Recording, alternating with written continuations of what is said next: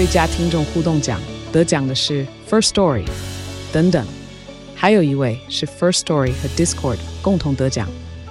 First Story 最新推出的 Discord 整合功能，是为听众管理新标杆，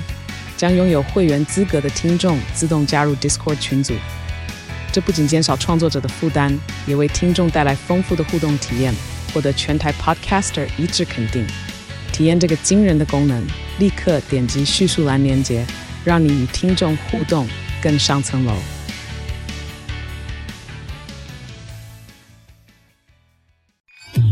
F M Taiwan。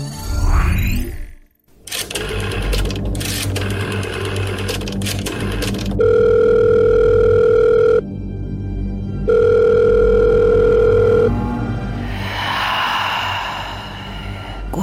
哭狼嚎，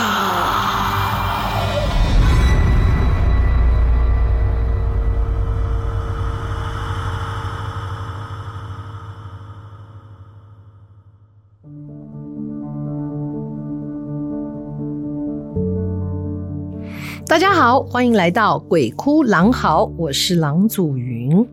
中国人呢是非常相信啊，而且呢，大家都会遵循的就是慎终追远，然后对先人的崇敬，对先人的纪念啊，不管用什么样的仪式，都会有这样子。那有一些人可能家里面真的有墓园、有家墓哦。那近几年来会有很多不同的入葬的方式啊，像什么树葬啊、海葬啊，哦，或者是放在呃放在那个灵骨塔哦，都有各有的各有各的方式。然后其实现在网络时代有很多东西都改了，你不要说是。还好啦，现在祭祖还没有到什么线上祭祖，那是太太没有诚意了。可是我们会有线上点光明灯啊，有没有？好，线上那个跟那个菩萨许愿啊，哈，嗯，希望神佛桌前真的有一台电脑了哈。好，今天讲到的是有一个简骨师，做了很多年，其实做这样的工作真的要蛮有勇气的。哦，我基本上觉得就是像我就没有说很怕会看到骷髅啊或什么的，因为以前主持节目也偶尔都会看到那个，真的是一个我忘记是哪个县市了，反正就是桃竹苗其中一个啊，因为有特别讲到那边有一个有印宫，它就有一个冢，那个冢啊底下它还像有一个那个门，有点像我们以前那种大灶的那一种灶门那样圆圆的，然后你真的从那个灶门这样看进去，里面真的排了一大堆已经都变成咖啡色的骨头，大腿骨啊手骨啊，里面排得满满的，这样子就是你看不到看不太清楚，可是从它那一个那个洞口是看得见，他们还引着我去看，哇！你点家看，你都看到都都骨头啊，哎，那种吼，哎，无煮的啦，吼啊，哎，可能以前是啊，日本时代安怎安怎留落来啊，吼，拢无煮的，家教节有印功啦，哦，大家一起拜，我也看了，我也没有觉得很害怕。这个简骨师呢，做了很多年，而且我后来才知道，这个简骨他必须也要对整个骨头的构造是很清楚的，它是整个从脚开始叠叠叠叠叠上来，就是你原来的从脚板鸭子到小腿骨、大腿骨啊、胯骨，然后身上的肋骨，哒哒一路排到头顶，所以头是放在最上面的。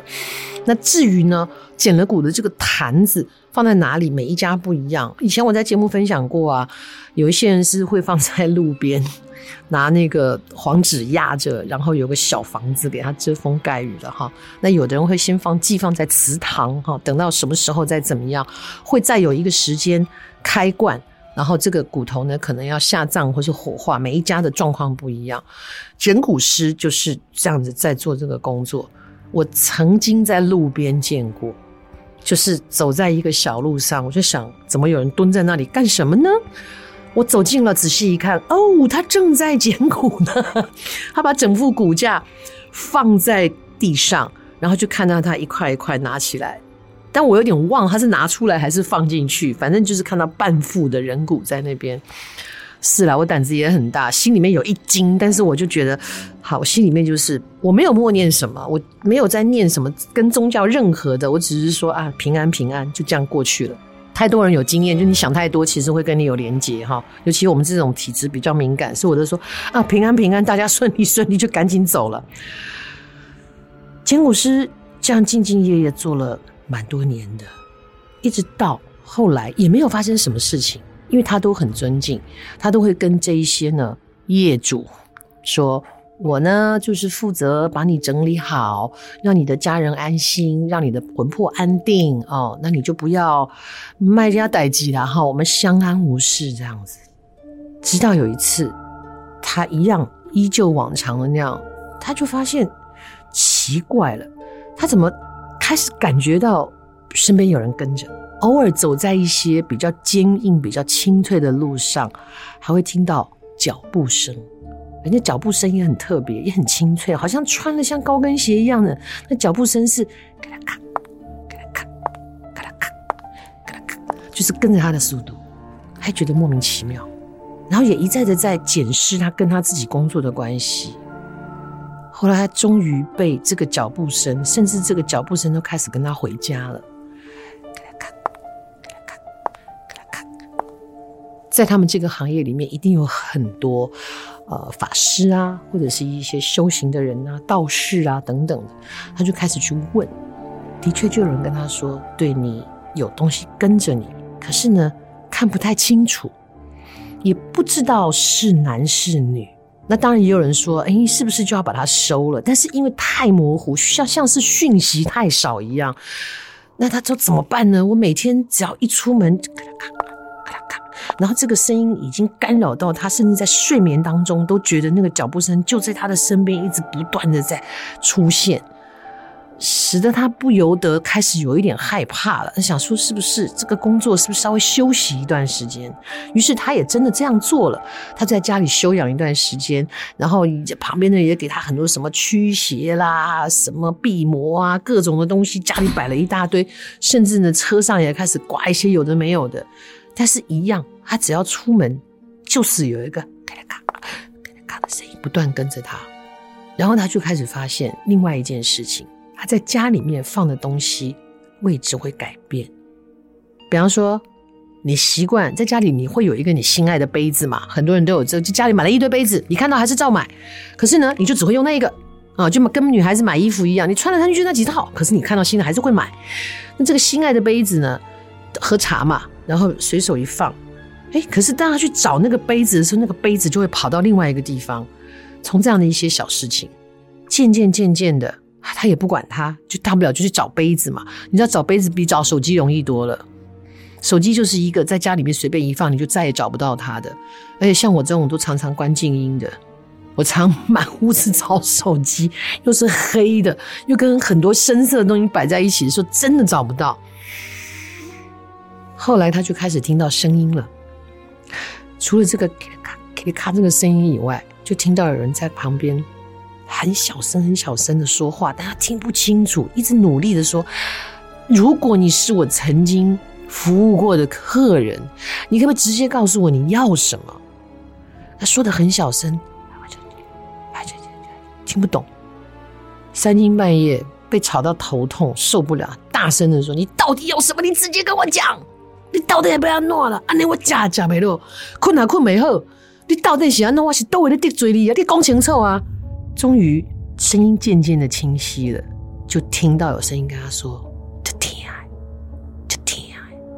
就听哎，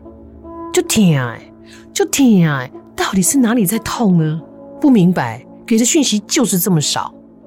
经过了两三个月的休息，他还是接到工作，继续去工作。然后走在一个山路的时候，不小心被绊了一下子，咔一下子跌了一下，鞋也滑了一下。然后他就看一下自己到底踩到了什么东西或什么，但一检查的时候就发现，诶，刚刚好像有个什么东西从他的鞋底嘎啦掉出去了。他仔细检查，然后呢去看到底是踩到什么东西，踢到了什么。他才发现，原来在他某一次的在完成他的工作的时候，打丢啊啦，那个骨头不完整，其中有一块小小的不知道什么部部位的骨头牵到他的鞋底，所以其实这几个月来他就一直踩在那个骨头上，所以当他走路的时候，难怪会有声音，他就踩在那个骨头上，但不是从鞋底发出的声音，就像是你一直踩到一个会裂掉的东西，咔咔咔咔咔咔。所以这一块骨头的主人始终就是跟着他，第一个尸骨不完整，第二个一直被他踩，所以才会跟他说就疼啦，就疼啦。嗯，这就是这个简古诗遇到的事情。但是麻烦的是，到底是哪一句诗首不完整，他还得要一个一个找出来。到底找到没有？故事没有答案。总之呢，那个伴随在他身边那个咔咔咔，跟他说就疼啦，那个声音终于不见了。这个也是我们追求完整的一种信念啊，总觉得尸骨不全，好像对这个个人或者家族来讲都不是一件很，就是有点放不下来这样子。同样的职业会碰到这样的事情，真的也十分的奇特。简古诗现在应该这样的行业的人不多了啊。哎，如果说薪水很好，你会想要试试看吗？好，应该在节目当中有跟大家讲过，就是我外公舅舅家是务农的，所以在那边呢也发生过一些事情，也讲过，就是以前的国军是会帮我们的农民来助割，帮忙收割的，因为人手不够，而且那个时候稻米的产量很高，真的需要很多的人手。感谢这些曾经来助割的年轻的阿兵哥，他们都好年轻哦，有的十八九岁、二十岁而已啊，就在烈日下面弓着背在那里帮忙收割稻米。但有一个遗憾呢、啊，就是说在驻歌的时候，因为大太阳甲非常非常的热，所以我们那附近是桃园，大家都知道，就是那个杯糖文化，笔筒啊，我们很多很多的池塘啊。我舅舅家那个田的往上走也是有一个很大的池塘，那平常夏天小朋友都去里面游泳的，这真的是也没有大人看的，就游泳。但是因为它池塘也没有那么深了哈，里面也养鱼啊啊等等的。那这个阿兵哥因为年轻哦，就是驻歌很热很热，有的就不管不顾的，一休息就往那水里跳。其实那时候体温非常的高，跳到冷水里面是很危险的，所以真的也有出意外，就是直接内伤受伤的。那就不知道是在我们那边还是在隔壁隔壁的池塘就发生过一件这样的事情，就是搭驻歌，因为人很多，就到了差不多时间的时候，下午他们要回房的时候，少一个人怎么样都找不到，大家在附近拼命的找，还有人以为他逃兵了啊，通知家里面的人，怎么样都找不到。结果就在在找他的，等于说他失踪的第几不知道第几个晚上，我们就姑且说七天好了。然后呢，原先雇他的那一家的家人的小朋友晚上就做噩梦了，然后那小朋友就哭着喊着吓醒的，就跟家人讲说他看到一个哥哥，然后上身没有穿衣服，下面穿了一件军绿的裤子，脸上七孔流血，然后就对着他说，报告长官，我要回家，报告长官，我要回家。小朋友也说得不清不楚的，所以就是连续这样做了这样的噩梦，搞得家里面的人也很害怕。然后后来慢慢的在问那个小朋友，他说那哥哥全身都是湿湿的，然后就是报告长官，我要回家这样子。所以他们开始就觉得不会吧，就开始派那个潜水的人在里面打捞。后来果然就在那个池底下，因为淤泥很深啊，以以前的时候很习惯用那个就养猪，然后会就会去跟这个养猪户呢收集猪只的粪便，然后经过曝晒，经过一些程序，它会变成饲料，呃、所以那里面就有蛮深的那一个淤泥。就是这个阿兵哥就在很热的时候跳下去，其实他就已经昏了，因为温度差太多，七孔流血，他就这样沉下去了，被那个污泥绊住了，就 出, 出不来，所以大家都找不到他，以为他已经逃兵了，就发生这样子一个不幸的事情。可是托梦给小朋友，七孔流血的出现在他面前，说他要回家，